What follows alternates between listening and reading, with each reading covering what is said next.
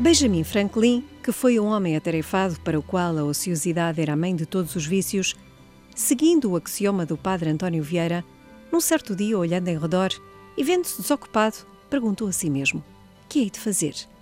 Eis a pergunta que amanhã, num novo dia que vou ter, se o bom Deus o permitir, me deve inquietar, tornando-a como um desafio à minha postura humana.